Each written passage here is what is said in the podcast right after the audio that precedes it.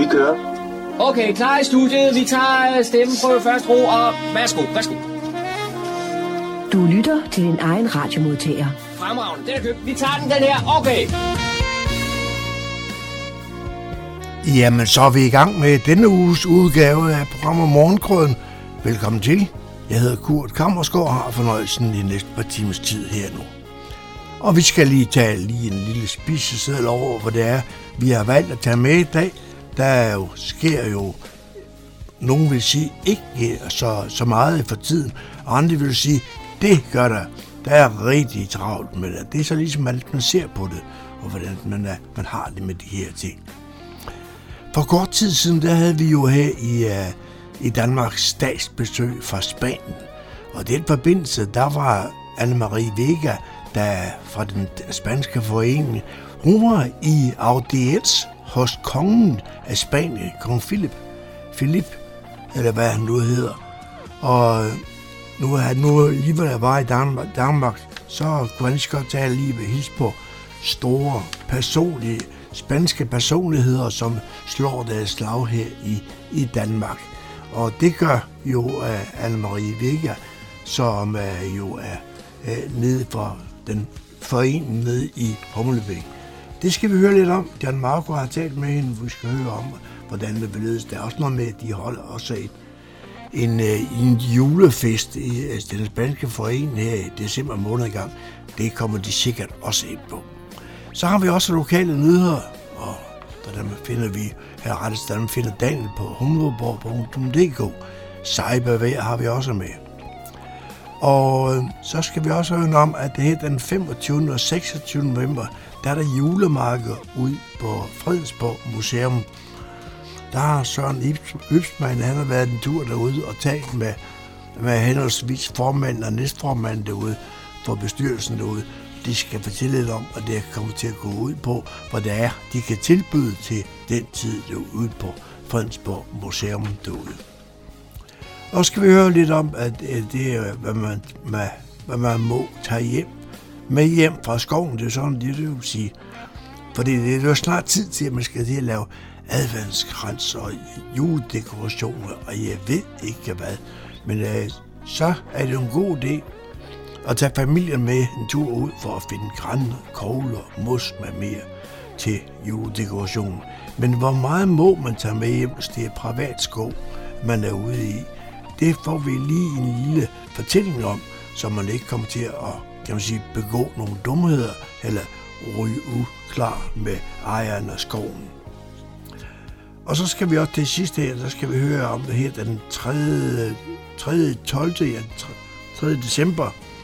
Der er der julebasar nede på Dagcenter nede i Humlebæk. Og det har John Marco lavet lige en lille slag om, hvor de fortæller lidt om, hvad det er, man kan forvente dernede. Så det skal vi også nå her sidst i udsendelsen. Og så skal vi også nå en masse musik. Det er der, jeg kommer ind. Og det er, hvad skal man sige, det er måske noget musik, man ikke hører så tit her på radioen. Men derfor så skal vi jo en gang med dem lige støve de blader af, så vi kan også høre dem. Det gør vi så her i dag. Velkommen til Morgenkrøden, og rigtig god fornøjelse.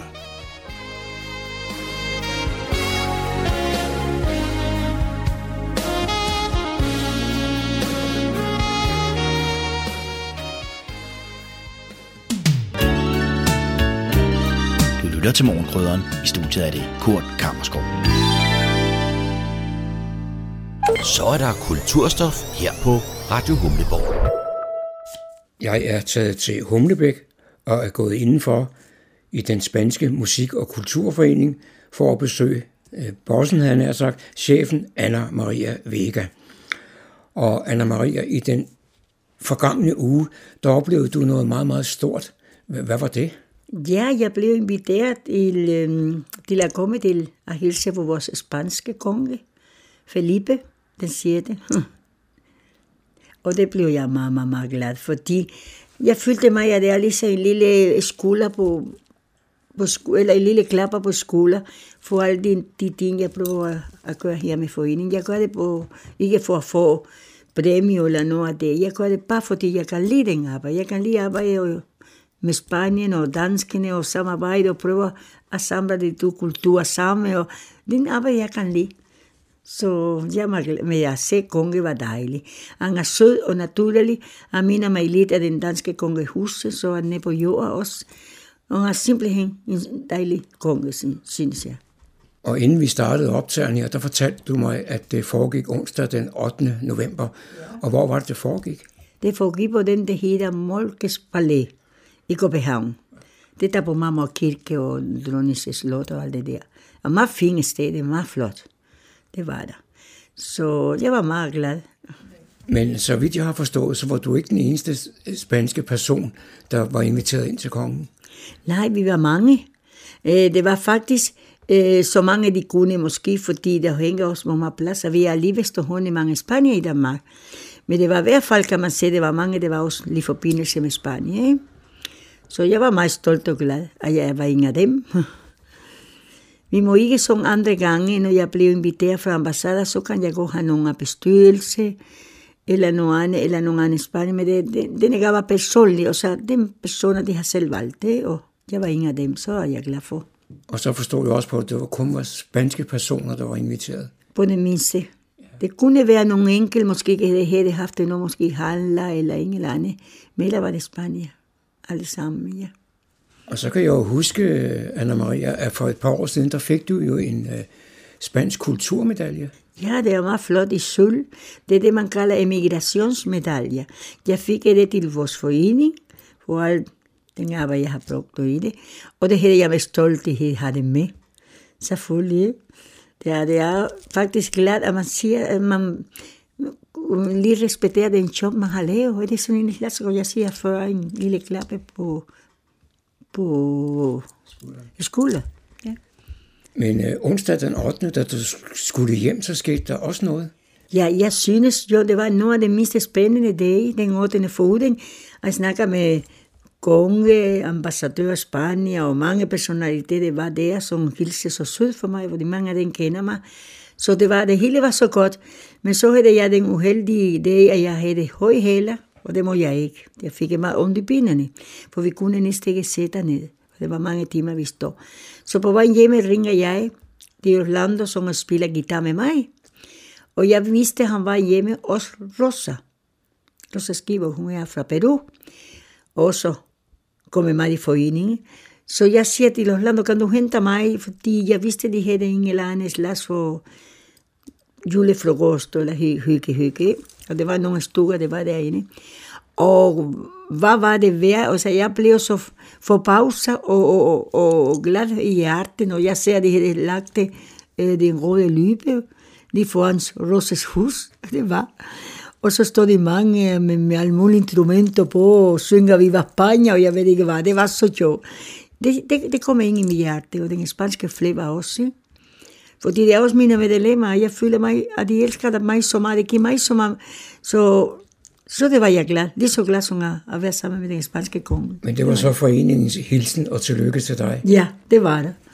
Det var en slags forening hygge, det var det. Eller hilsen, som du siger, ja. Men det var jo den 8. november, og nu er vi snart inde i december måned. Der skal der også ske noget. Ja, nu kan vi have en julefester, som vi plejer at have altid. Nogle gange er mange, vi har ikke så mange små børn mere, fordi vi er nogle ældre mennesker, som vi har lavet en forening for 33 år siden. Ikke? Men det er nogle gange, de kommer med deres børnebørn eller noget. Og så er det altid, vi laver sådan en lille slags lotteri, hvor vi giver nogle gaver til alle. Særligt når man er spanske souvenir eller en eller anden i Spanien. Og hygger vi os og synger julesanger, og sammen med alle sammen med nogle jule, som vi lever på spansk. Og medlemmer kender så mange af dem med tårne, så de kan næsten synge med. Og det har jeg Orlando, og så har jeg også Elvio, som er så en dygtig guitarist. Jeg synes, at Elvio er fantastisk. Så han kommer også med. Han hjælper også altid, når han kan. Så jeg håber, det bliver en rigtig god aften. Og så prøver jeg at lave, som jeg gjorde det sidste år, spansk og dansk julemad.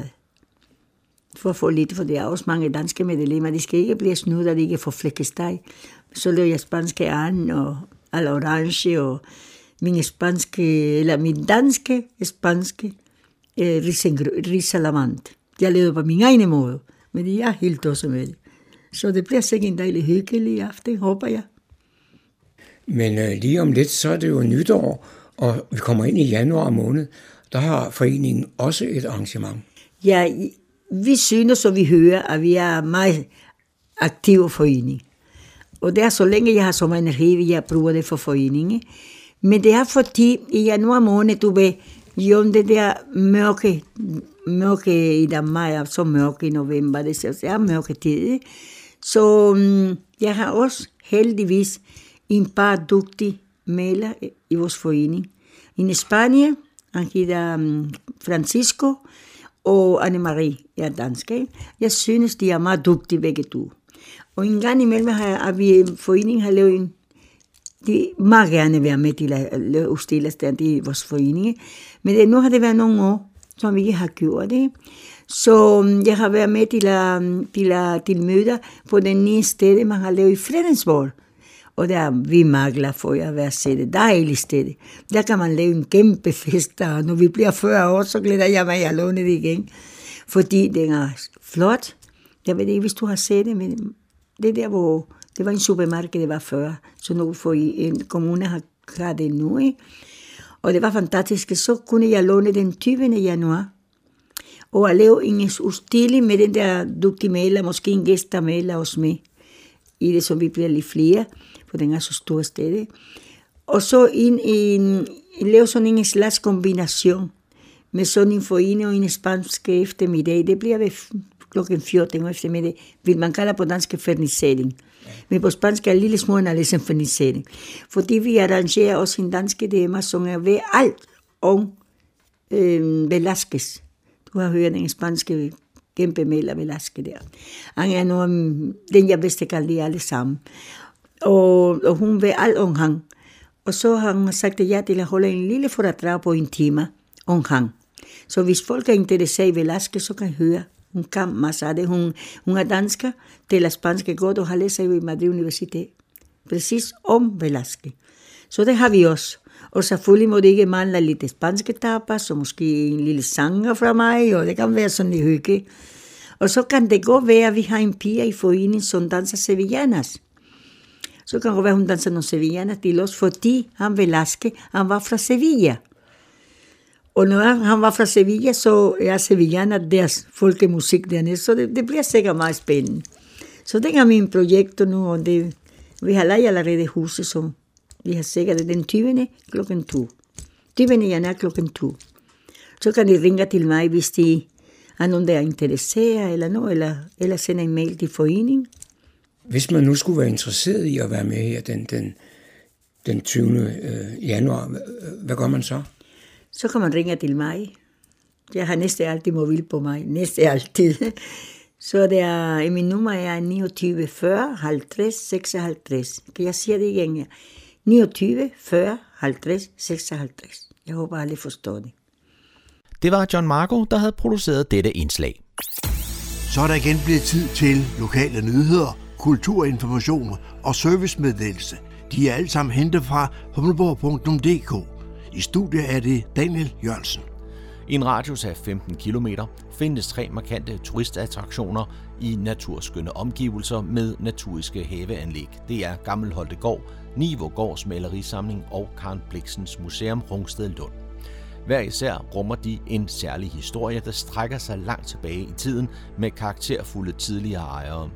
I dag udgør de hver især en samlet kulturel faktor i vores nærområde, samtidig med at de tiltrækker gæster fra ind- og udland til deres karakteristiske samling og særudstillinger. Nu er de 3 kulturinstitutioner gået sammen om et nyt samarbejde med et turistkort, der hedder 3 i 30 dage, og det giver publikum adgang til 3 spændende kulturoplevelser for kun 199 kroner. Kortet kan købes alle 3 steder fra den 17. november og gælder i 30 dage fra første besøgssted. Med kortet får man mulighed for at opleve 3 kulturattraktioner og 3 aktuelle særudstillinger til en god pris. De 3 kulturinstitutioner håber, at 3 i 30-kortet vil inspirere til at opdage eller genfinde alle 3 museer, der næsten er naboer og hver har virkelig meget at byde på. Lige nu venter der gæster vidt forskellige oplevelser i særudstillinger og samling på Karen Blixens Museum, Nivaagaards Malerisamling og Gammel Holtegård. Og vi bliver lidt ved det kulturhistoriske.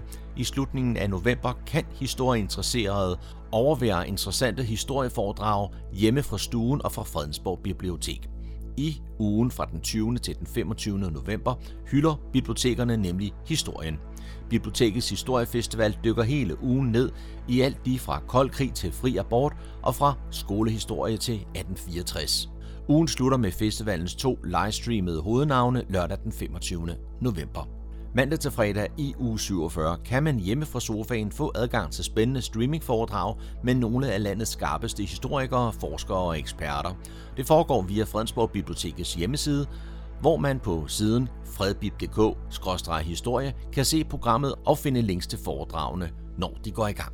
Og lørdag den 25. november kan man på Fredensborg Bibliotek opleve 2 eksklusive livestreamede foredrag, som sendes direkte fra Gentofte Hovedbibliotek til Fredensborg Bibliotek. Det starter kl. 11 med Den kolde krig foran og bag os, og kl. 14 er det Hjælper det at sige undskyld, som er en samtale med Maria Clement Hastrup, Kasper Erik og tidligere statsminister Poul Nyrup Rasmussen. Bibliotekernes historiefestival er et samarbejde mellem en lang række danske folkebiblioteker og har ud over festivalen i uge 47 budt på 3 andre livestream-foredrag i efteråret. Igen i år synger gospelkoret My Mary Monday Choir julen ind i Fredensborg Gamle Biograf. Og i år er det lørdag den 25. november kl. 16. Det bliver med klassiske gospelsange som Go Tell It to the Mountain og This Little Light of Mine. Koret inviterer alle til at komme og synge med og opleve en livsbekræftende koncert fyldt med rytme, glæde, fællessang, smukke ballader og old school gospel. Koret ledes af den rytmiske korleder og sangerinde Helene Armfeldt, der med sin varme energi og klangfulde stemme vil føre alle sikkert igennem koncerten. Den akkompagneres af den faste pianist Thomas Hansen, trommeslager Esben Dus og den hæmmer på rytmisk orgel. Billetbestillingen er på www.glbio.dk. Børn under 12 år har gratis adgang. Det var, hvad vi havde for denne gang af lokale nyheder, kulturinformationer og servicemeddelelse fra humleborg.dk. De var oplæst og redigeret af Daniel Jørgensen.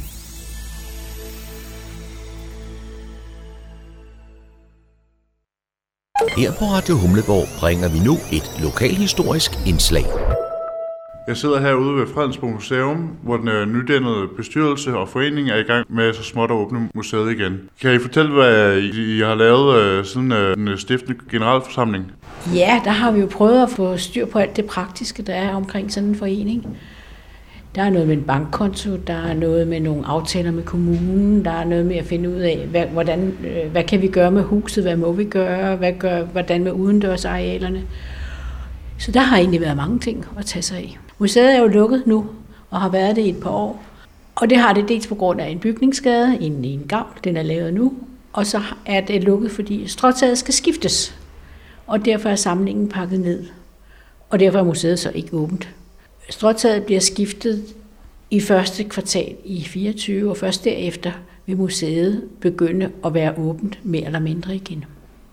Har I nogle tanker og planer i forhold til med foreningen, foreningsmedlemmer og frivilligt arbejde og sådan noget? Altså, vi har jo altid brug for en masse frivillige. Og det tænker vi jo over, hvordan man ligesom kan lave et godt arbejdsfællesskab med frivillige af enhver slags. Fordi der er jo mange forskellige typer opgaver, både praktiske, der er noget med haven, og der er kontorarbejde af forskellige slags, og der er arbejde til næsten enhver, der kunne tænke sig at være med. Så er der jo også mange måder at arbejde med frivillige på, og vi har i senere prøvet at udarbejde en best practice, sådan så at alle, der får lyst til at arbejde som frivillige her, får et personligt udbytte af det.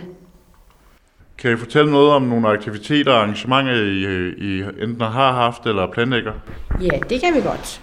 Fordi selvom huset er lukket, så har vi jo godt kunnet arbejde ude i haven, og der er vi gået i gang med et haveprojekt, eller år 1900, eller hvordan vi nu kan lave det.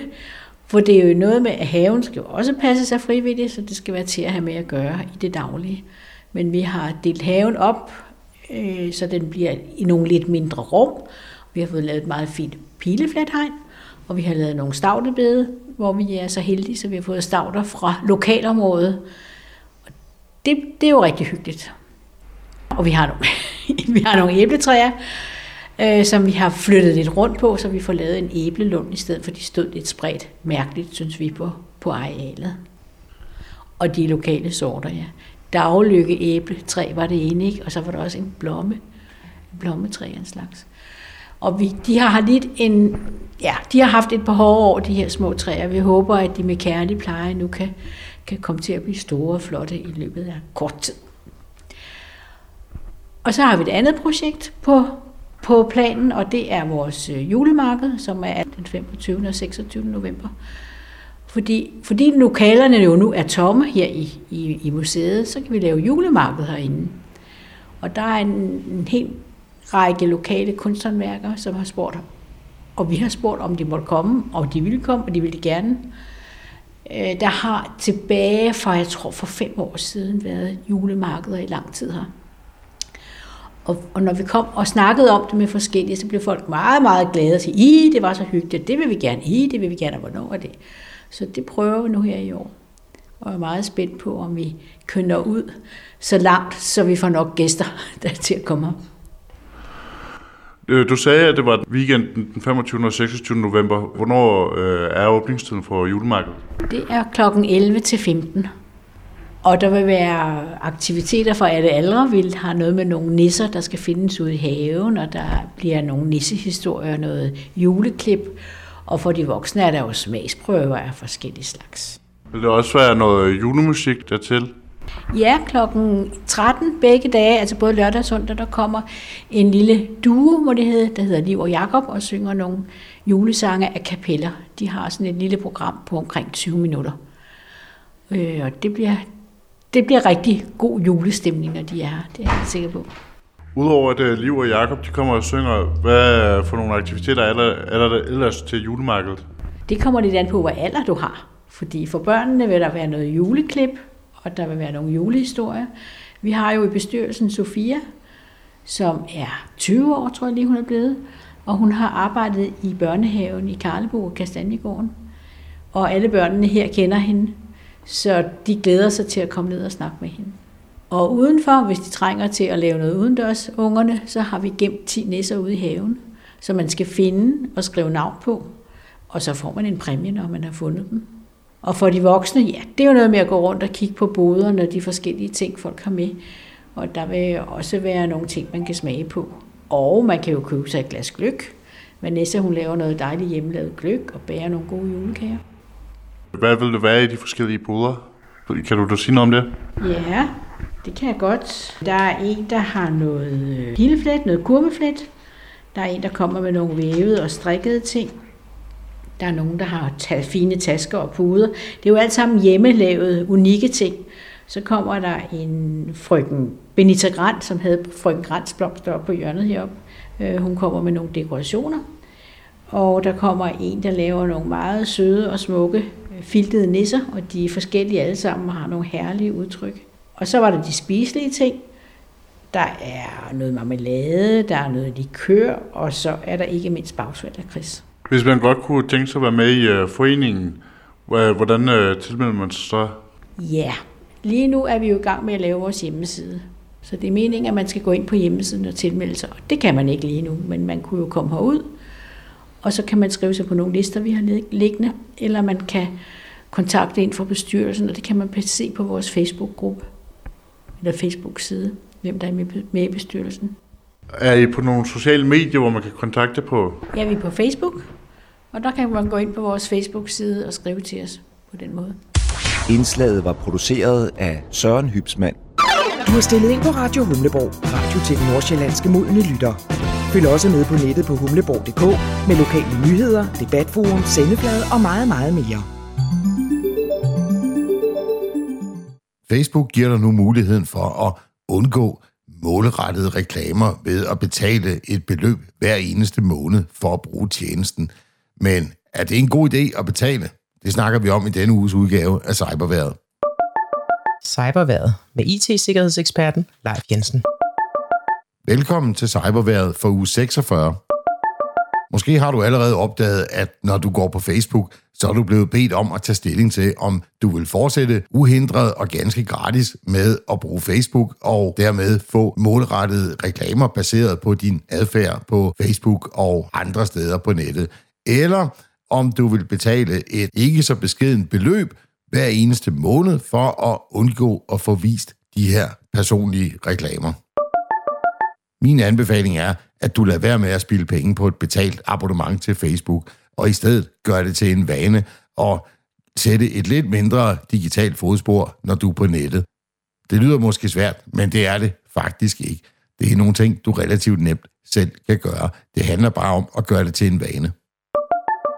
Her kommer mine 5 gode råd til, hvad du selv kan gøre for at minimere dit fodaftryk på internettet, og dermed også minimere antallet af målrettede annoncer, du ser på Facebook. De første 4 råd, de er ganske lette at gå til. Nummer 5 er måske for de lidt mere øvede. Nummer 1. Brug ikke Facebook til at logge ind. Det kan være fristende at bruge de sociale medier til at logge ind andre steder, men ved at gøre det, så lader du dem også udveksle informationer om, hvad det er, du laver, og dermed kan de spore din aktivitet på tværs af tjenester. Nummer 2. Log ud fra Facebook. Du bør altid logge ud fra de sociale medier, når du ikke bruger dem. Når du logger ud, så sikrer du også, at de ikke kan holde øje med, hvad du laver på andre tjenester. Nummer 3. Log ud af din Gmail.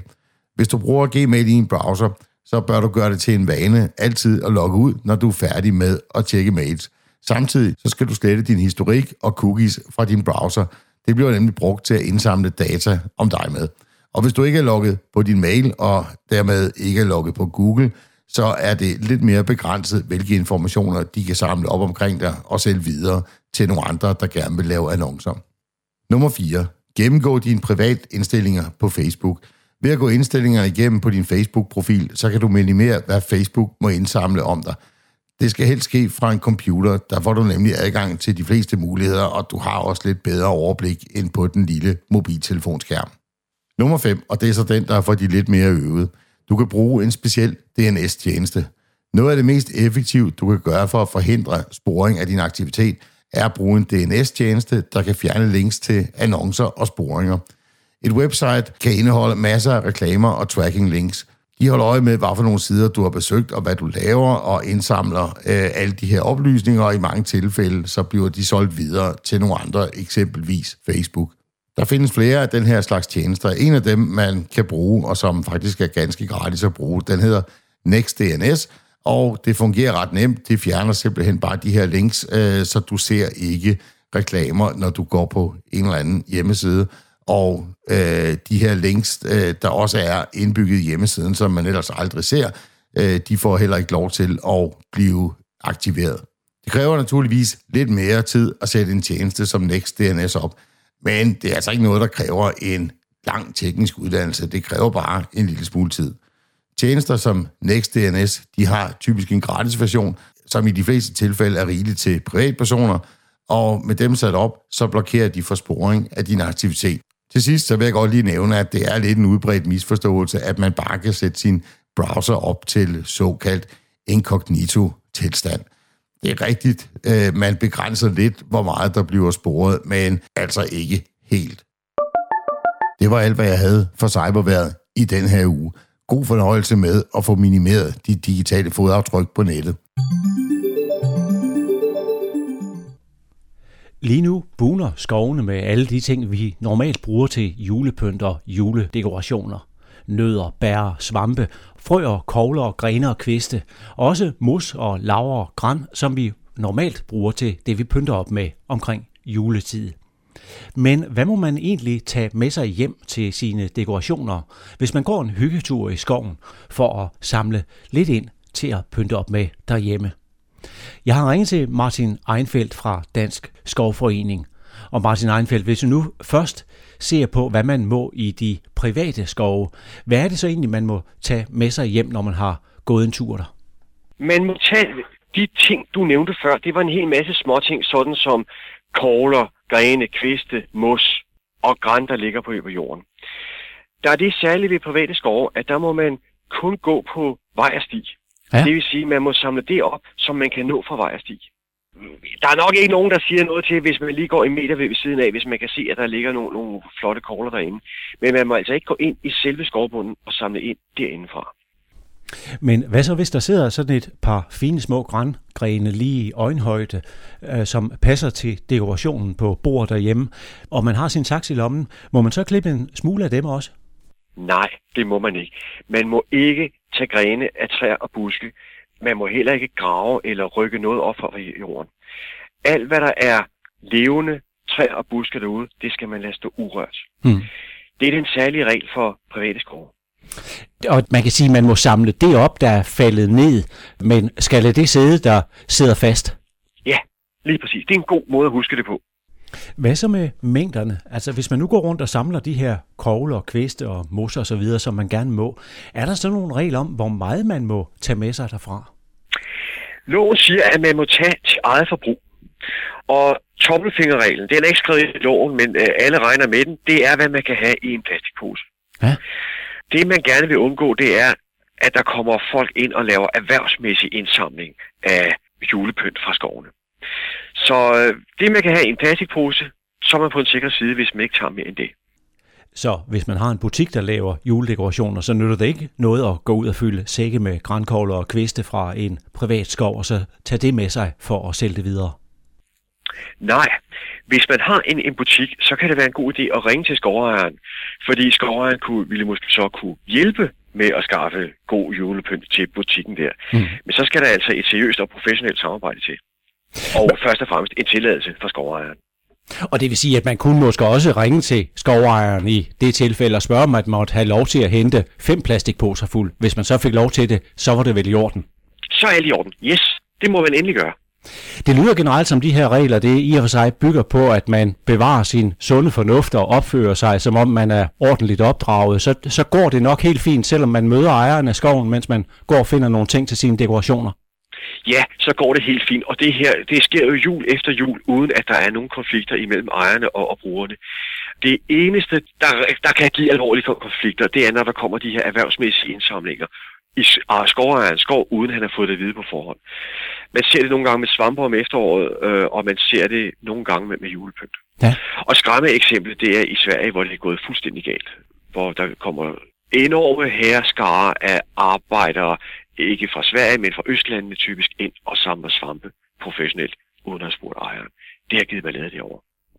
Så var du lige inde på til at begynde med, at der er en lille forskel i forhold til offentlige skove. Nu det, vi har snakket om her, det er sådan de normalt lidt mindre skove, der er i privat eje, men altså, der er jo nogle store skove rundt om Aarhus, for eksempel Marseilles skovene.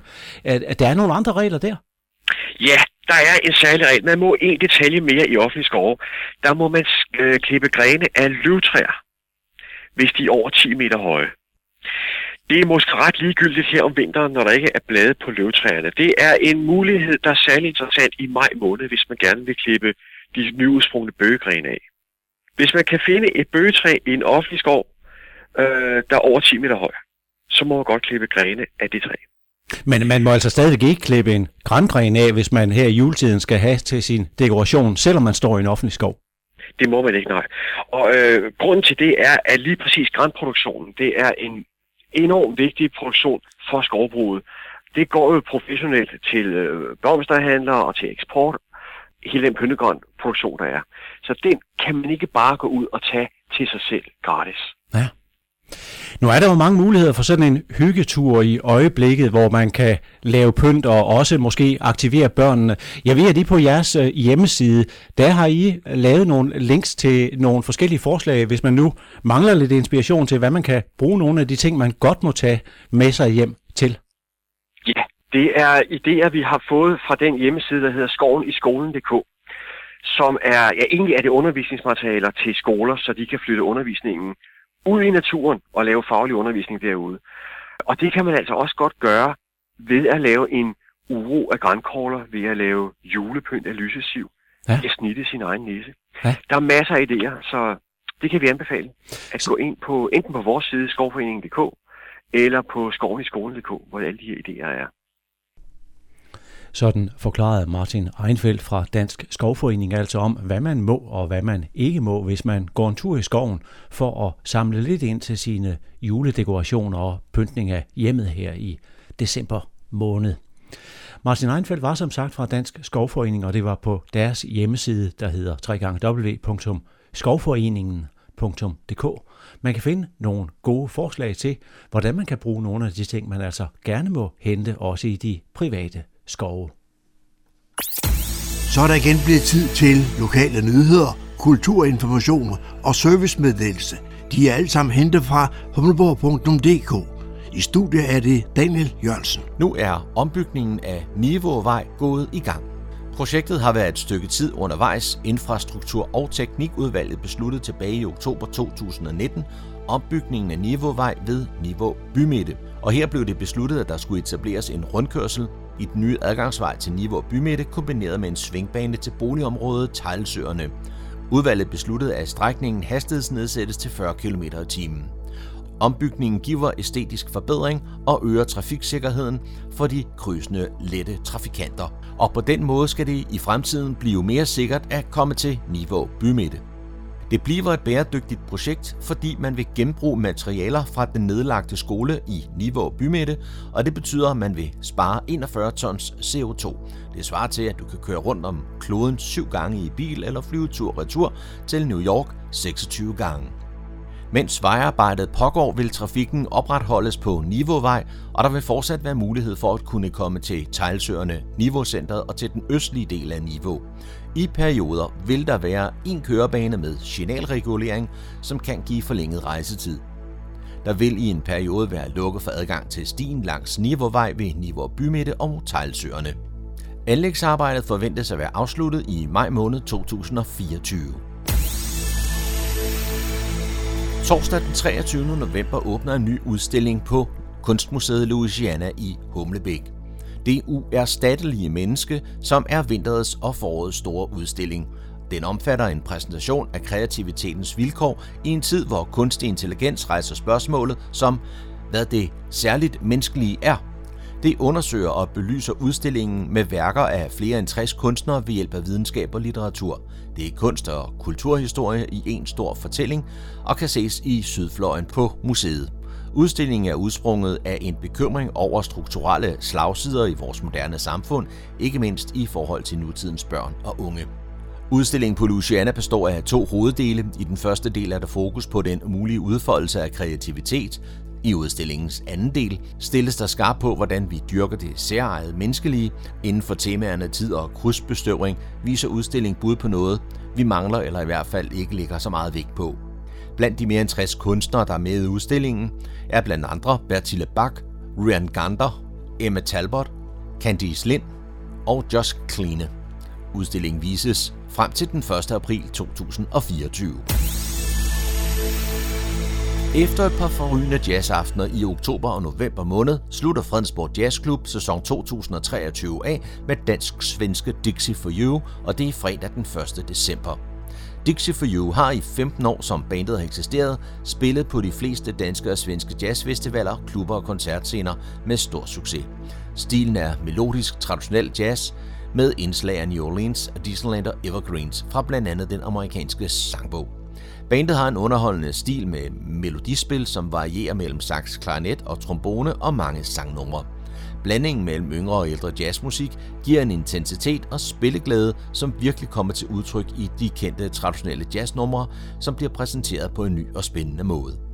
Orkestret består af Ole Weibel, Hans Enkelstam, Claes Rudbæk, Henrik H. Hansen og Lars M. Danielsen, der ligeledes er orkesterleder. Arrangementet foregår i Fredensborg Golfklub på Skovsvinget 25, og der indledes med en 2-retters menu i restauranten. Der er live musik fra kl. 19 til 22, og her får deltagerne rig lejlighed til at komme på dansegulvet.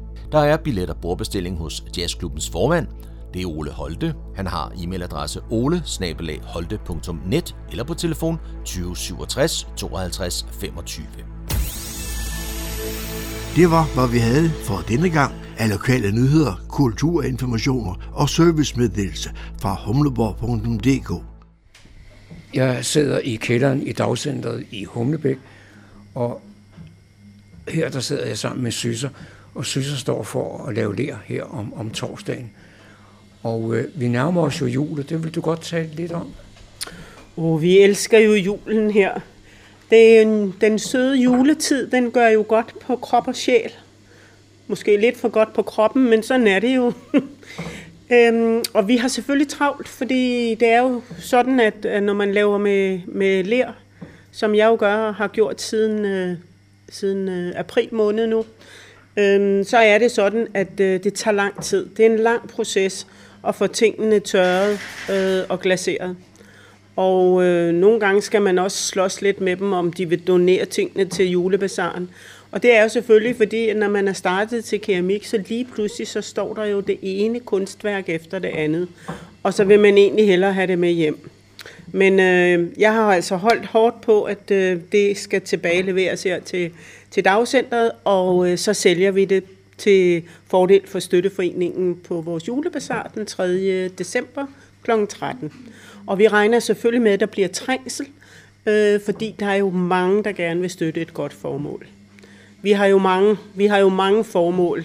Det der med at lege med ler, det er jo en lise for sjælen for rigtig mange. Så det er ren terapi. Og så hygger vi jo ganske gevaldigt. Vi snakker ikke så meget. Og det er jo fordi, vi er så koncentreret om det, vi laver. Jeg synes, de gange jeg kommer forbi, og der synes jeg, at der altid knæveren går på jer. Nå, altså det må have været i pausen, så... Nej, jeg synes faktisk tit, at jeg oplever, at de går helt ind i sig selv og er meget koncentreret. Ikke mindst jo Henning, vi har siddende på drejeskiven dernede der. Ja, ikke på drejeskiven, men ved drejeskiven. Han er så koncentreret om det. Og det er der jo ikke noget at sige til. Henning er jo en af dem, der er lidt hårdt ramt ved det, at han har været ramt af en blodprop i hjernen, og derfor kun kan bruge den ene hånd. Og derfor har Henning også sin ledsager med. Og Henning er så heldig, han har en fantastisk ledsager, som strækker sig lidt ud over det sædvanlige, fordi hun hjælper ham rigtig meget i forhold til det at få sat leret på pladen og få gjort rent efter ham. Og det er jo en af de ting, altså man skal jo være selvhjulpen, når man kommer i et dagcenter. Men jeg vil gerne påpege, at rummelighed, det er simpelthen det bedste, man kan finde. Og det finder man rigtig meget af her. Har du nogen idé om, hvor mange af de folk, der sidder og laver ler her, der stiller op til julemarkedet? Jeg forventer, at de alle sammen kommer til julemarkedet. Fordi de vil jo gerne plædere lidt for deres ting og få så meget ud af det som overhovedet muligt. Ikke mindst så mange donationer som overhovedet muligt. Fordi vi har jo mange ønsker, også i det nye år. Og det er ikke billigt at købe ind, når man skal købe ind til sådan et hold. Fordi jeg gør jo det, at jeg dybglaserer alting. Og det betyder, at vi skal have nogle store mængder af glasurer, for at man kan døbe tingene ned i en stor spand. Og det koster. Men ellers er det egentlig jo en aktivitet, der hviler meget i sig selv. Fordi det er sådan, når man går til keramik her, så betaler man 50 kroner for et kilo ler. Og de 50 kroner, de går jo så til ler og glasur og 2 brændinger. Og med disse elpriser, så er det klart, så må vi være lidt ops på det, ikke? Når man nu planlægger sådan et julemarked, er der så et bestemt tema, man kører efter, eller...? Ja, man kan sige, at vi kører efter julen, ikke? Det skal være jul på alle tangenter. Men vi har ikke lavet ret meget, som hvad skal man sige, er julet. Til gengæld er der masser af værtindegaver, og de er pænt pakket ind, så jeg håber jo selvfølgelig, at det tiltrækker en hel del. Det er jo også sådan, at jeg selv har doneret nogle ting til julemarkedet. Ting, som jeg har haft stående i lang tid. Og måske det også bliver solgt. men måske skulle vi lige have en chance for at huske datoen, og så kunne du få lov til at fortælle, hvor og hvornår. Ja. Vi holder jo julebasar i Humlebæk Dagcenter, og det er en lang, lang tradition, og nu er der kommet nye medarbejdere, der er kommet nye brugere, og nu prøver vi ligesom at få det aktiveret igen. Og det skulle gerne ske med en ekstra indsats. Der er sædvanen tro gløgg og æbleskiver, man kan købe. Og også der går overskuddet til støtteforeningen. Det foregår jo her i Humlebæk Dagcenter, og det er den 3. december kl. 13. Og når man nu alligevel er på disse kanter, så er det så heldigt, at der bliver tændt juletræ ude i den grønne trekant her foran. Og der kommer et nisseorkester, og det er jo rigtig, rigtig hyggeligt. Så det er jo hyggeligt både for børn og voksne. Og søndag den 3. december, det er jo også første søndag i advent, så har man måske en chance for at huske det. Det tænker jeg. Og der er jo rig mulighed for at købe adventsgaver, fordi der er så mange smukke ting. Så hvis man skal ud bagefter, så kunne man jo hurtigt lige få overstået det. Så behøver man ikke at stresse. Man kan faktisk få det hele her i Humlebæk Dagcenter. Indslaget var produceret af John Marco.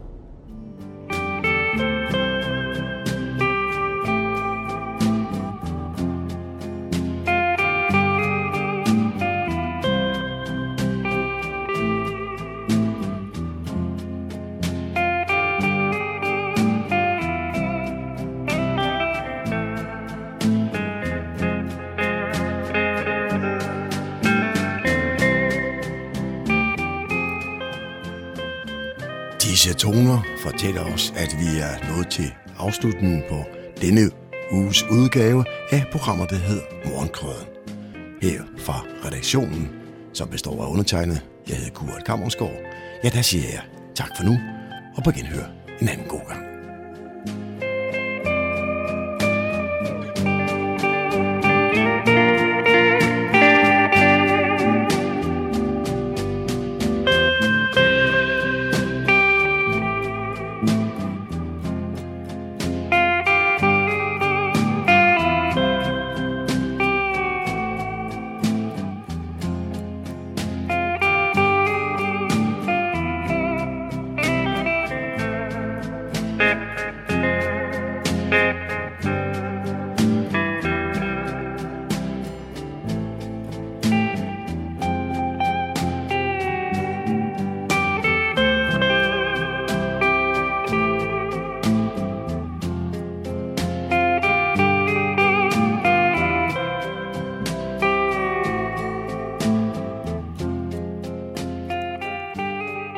Fredensborg Lokalradio, Radio Humleborg, Nordsjællands mest voksne lokalradio.